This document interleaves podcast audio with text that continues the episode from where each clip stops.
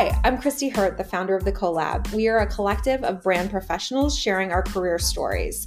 Every week, we pair up two members and they interview each other, so you'll get to hear one episode this week and one next week.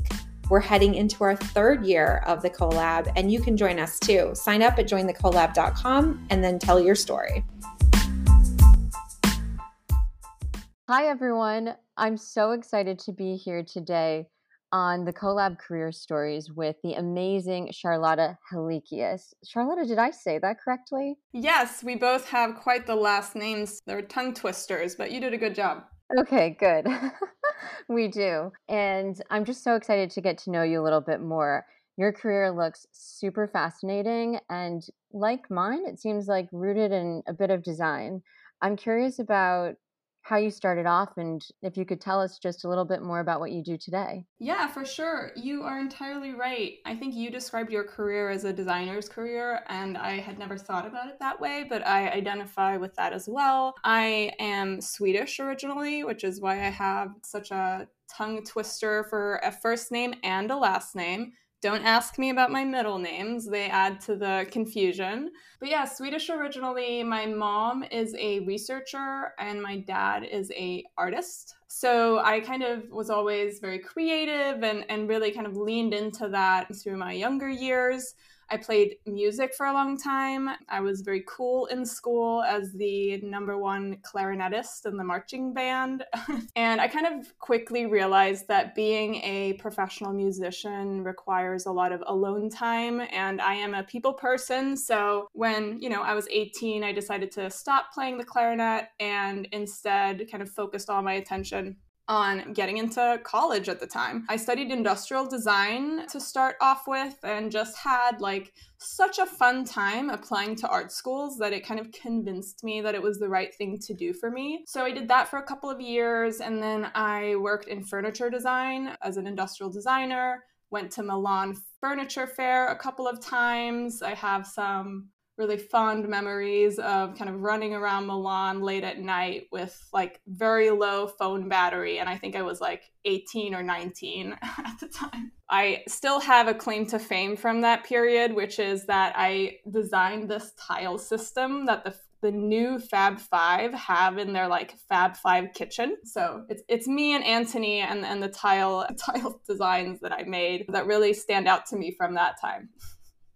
No way. Okay, so as someone who also loves Milan, has lived there myself, and has definitely partaken in the Bar Basso post Salone scenes that happened during those furniture fairs, I'm so interested to learn how did you connect the dots and get this tile system into the Fab Five's kitchen? I have very little to do with that, to be honest. Like, I basically worked for this architecture and design firm in Stockholm, Sweden called Claesson, Koivisto och Rune.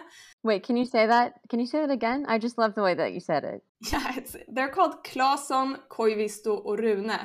It's called CKR for short, but it's really these like three designers that have this like very close friendship and they do everything together and i they worked together for like 30 40 years at this point basically we got a, a very like simple ask from this tile company while i was at ckr and they kind of asked me to do a first pass which meant me getting glasses from trying to put tile designs in as many constellations as possible for like weeks on end. It ended up winning actually like floor of the year for I think Elle Interior in China and in Europe. So I think that's probably how Antoni found it.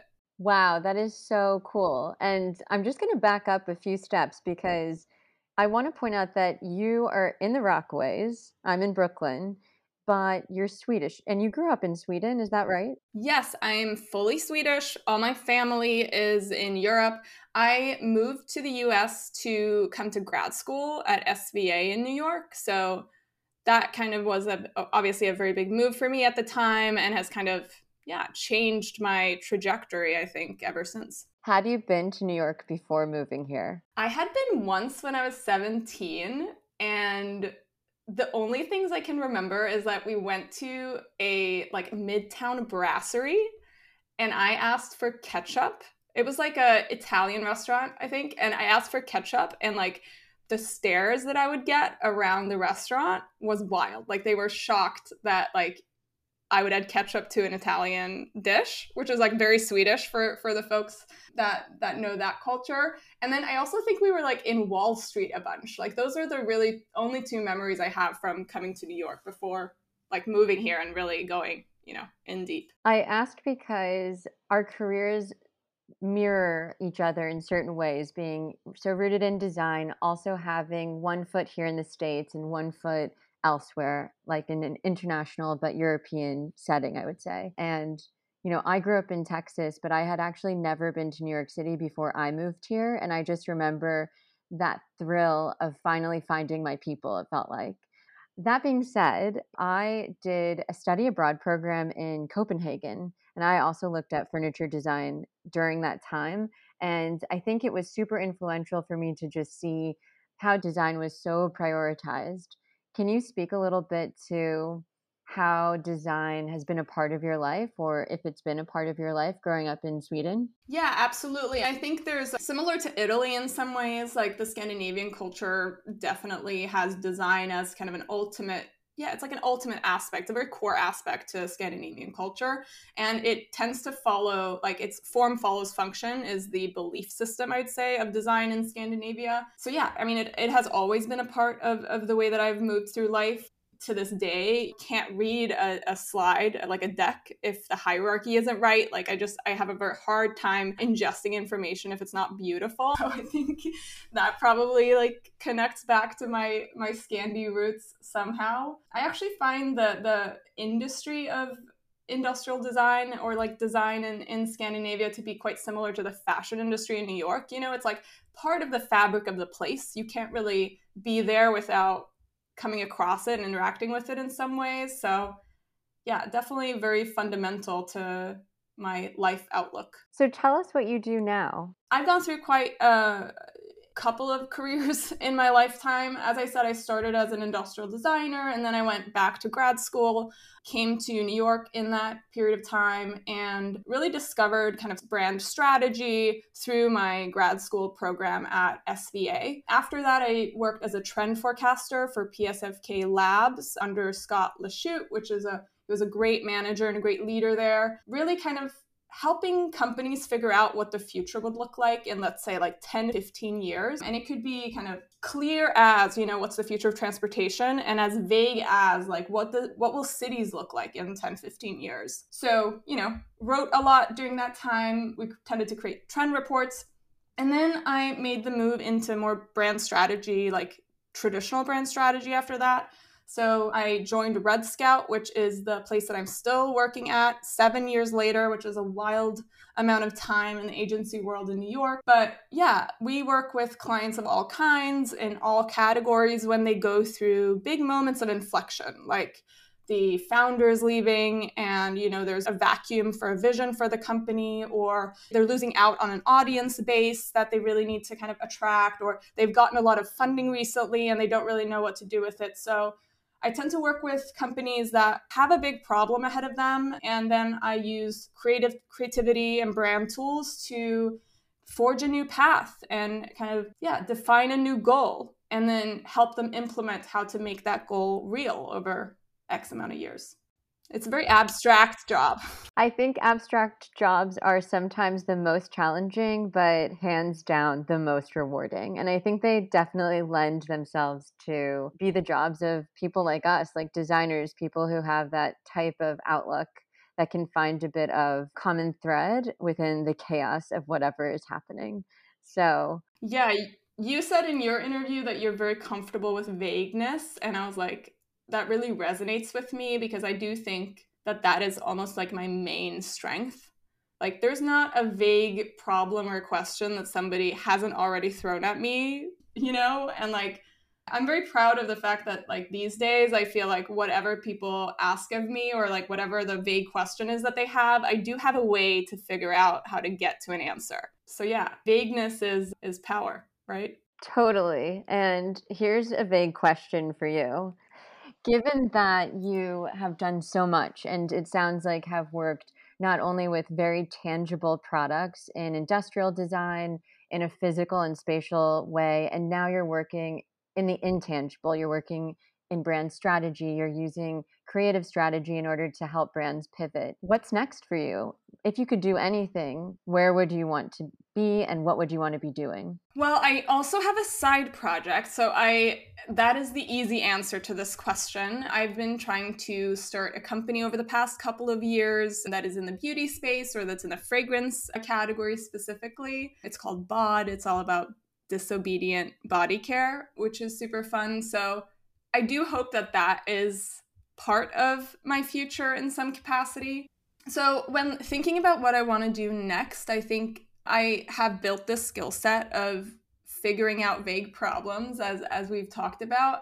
Part of what feels limiting in my in my career right now is that, you know, when you work like a consultant client dynamic, at a certain point you kind of hand off where you've landed and you just cross your fingers that the wind doesn't change at the company or you know the team doesn't change and that they actually can institutionalize some of the ideas that we've come to.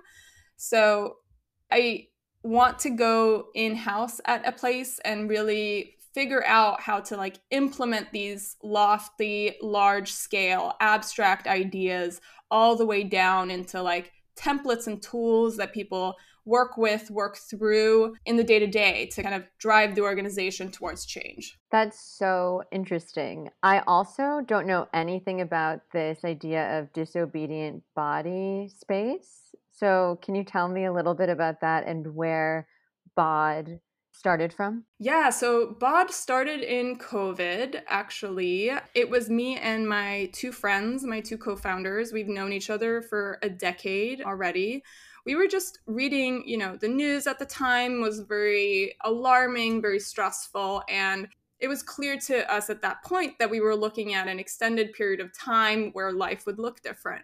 And so we kind of came together and agreed that we can't just talk about how terrible the world is every day. Like, we need to have a constructive topic of conversation. Like, our relationship to each other is more important now than it's been in the past. Like, how can we kind of build a structure around our community, like the three of us and our relationship.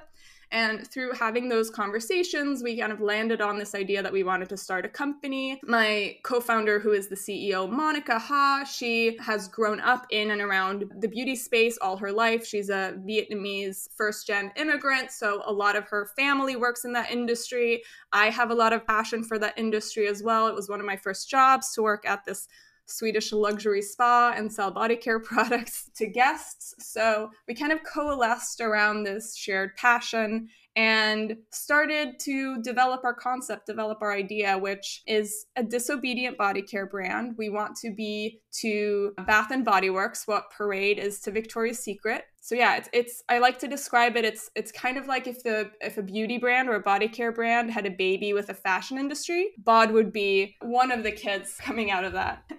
It sounds like my type of love child. Can I buy these products? What stage are you guys at? I know that new companies have many different stages, and I'm hoping that it's at a stage that I can go out and get some of this. And you will have to be disappointed because we have not launched yet. We're launching in the fall, hopefully. But we have been, you know, fundraising and pushing the needle forward for the past two, three years. It's no secret that being a consumer category with an all female founder lineup definitely has some challenges. Fundraising in a recession is a trip. If anybody wants to talk more about that, let me know. It's can be quite bleak. You know, I think part of being a founder is to feel like you are a hundred steps behind doing the wrong thing at all times, but then also realizing that you are every day getting closer to your goal. And those two things can both be true at the same time. That's so interesting, especially because I think it relates to design so much in what we do. Having these contradictions exist together and actually probably produce the most innovative results, just acknowledging that bad and good, challenges and opportunities are sort of one and the same. I'd love to know if there was a piece of advice that you were given at the beginning of your career that you might be returning to now that you're at the stage that you're in and you're also founding a company. I think one of the most important pieces of advice that I was given and that I pass on very eagerly to the people on my team today is choose what feedback you listen to.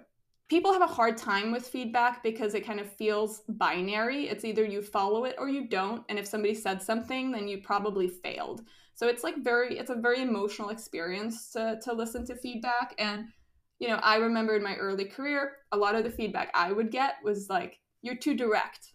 Like, you're too loud. Like, you take too much space. It was always along those lines in like various versions. And someone told me to be like, well, do you care about what they're saying? Like, is that something that you do want to change about yourself? And it gave me this moment to be like, no. Actually, like, even though it is something that they think about me and that, you know, if I change it, it might be easier for them to work with me, that is actually not serving me in my long term growth. Like, I, I'm not interested in being a more quiet collaborator that kind of just like reframed feedback for me, you know, because it kind of becomes in neutral. People always have agendas for what they want you to do, and you should obviously have open mind, open ears to what people say. They might give you a perspective you haven't heard, but that doesn't mean that you have to do what they say. That is a piece of advice that I feel like I need to hear. And I wish almost my younger self heard when she was going through architecture and design school and getting constant feedback and having that dynamic be integral to projects and continuing that type of dynamic even to this day in the work that I think you and I both do. So I love that. Same because I think like architecture school is famous for having really hard critiques. I think industrial design is like right below it. I don't think it's ever gets as vicious as I think that the architecture crits can be, but it does build your immune system against hearing feedback and like having constructive conversations about like what you should be doing, what you shouldn't be doing, change something. And so even us talking about it now makes me realize that that kind of has laid the foundation for like how I run a team and like all of the work that I do in the day to day today. Totally. I want to paint a picture for the listeners because you are sitting in front of a painting that I'm hoping you painted because it's so amazing, colorful. And you also have to your left, I think, a series of calendars, but they are happy calendars because they are brightly colored with perfect typography and scale. So, can you tell us a little bit about the painting behind you? My dad is an artist, and so these are smuggled in illegally on a Delta flight. You're not allowed to travel with paintings because of the insurance risk, as something that not everyone might know. Yeah, my dad is, well, he's an artist like in his soul. He works at a, a music school as like a, a janitor type character. He talks like, you know, philosophy with the kids all day. Like that's really his happy place. But yeah, he paints in oil, very abstract. There's a lot of color. And if you saw me in person, you'd see that I rarely wear black. I'm always in some crazy color combination. Kind of feel like Gen Z stole my style, but that's okay. I'm getting over it. It's nice of you to share. Let's just put it that way. I love color. You know, as someone who works for Vespa, I think that I've always been drawn to color too. I think it's a really confident and powerful tool of expression and something that's fun and can change, change with your mood, change with the weather or the day. So I love that.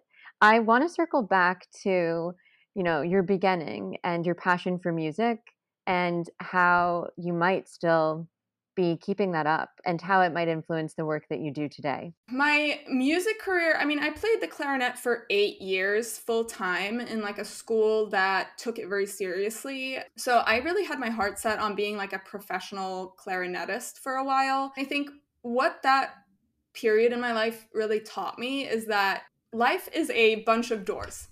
And if you open one, there will be another one behind it. And you kind of just have to commit to exploring whatever is out there. Kind of similar to what you were saying in your interview, Gina. Like, it's not so much about having a, a, plan, but just like moving intuitively through the options that you're given or that you find for yourself at any given time, and then trusting that there will be something beyond that door. With music, I kind of felt like I had moved to a place where it didn't feel as collaborative. You know, when you're a professional musician, you, or a classical professional musician, I should say that. Like I was classically trained, which means that you're practicing alone for five hours a day in a room doing scales or whatever. And I think that made it really clear to me that this is not what I want to do. I am a collaborator, I am a team person. Like, that is where I get my energy, my strength. I love being a, a kind of a protector and championing the agenda of the team. And so, yeah, that, that was like a, a big reason why I kind of left left that path. But, you know, my partner's in two bands and I listen to music and hear live music all the time. So it's definitely still a topic I'm interested in. I just, I'm not a creator in that way anymore. Yeah, I hear you. You know, as designers, I feel like there's a tendency to not view mistakes as anything other than experimentation and different experiments that we go through in order to get to a final solution. And I always like to think of quote unquote failure as data acquisition. This is something that happened and there's a learning in there. I wonder from your career, which has spanned continents and industries, if there are any failures that actually became better tools for you to learn how to succeed. Yeah, I share your perspective. Like, I don't really think of anything as a failure, really. And I think, like, that binary thinking of like good and bad, like right and wrong, it just, who does that serve? Like, in any any debate, any topic. Like it just it's oversimplifying. I think one of the things that I toiled a lot with in the last like 5 7 years is am I making a mistake by staying at the same company for so long?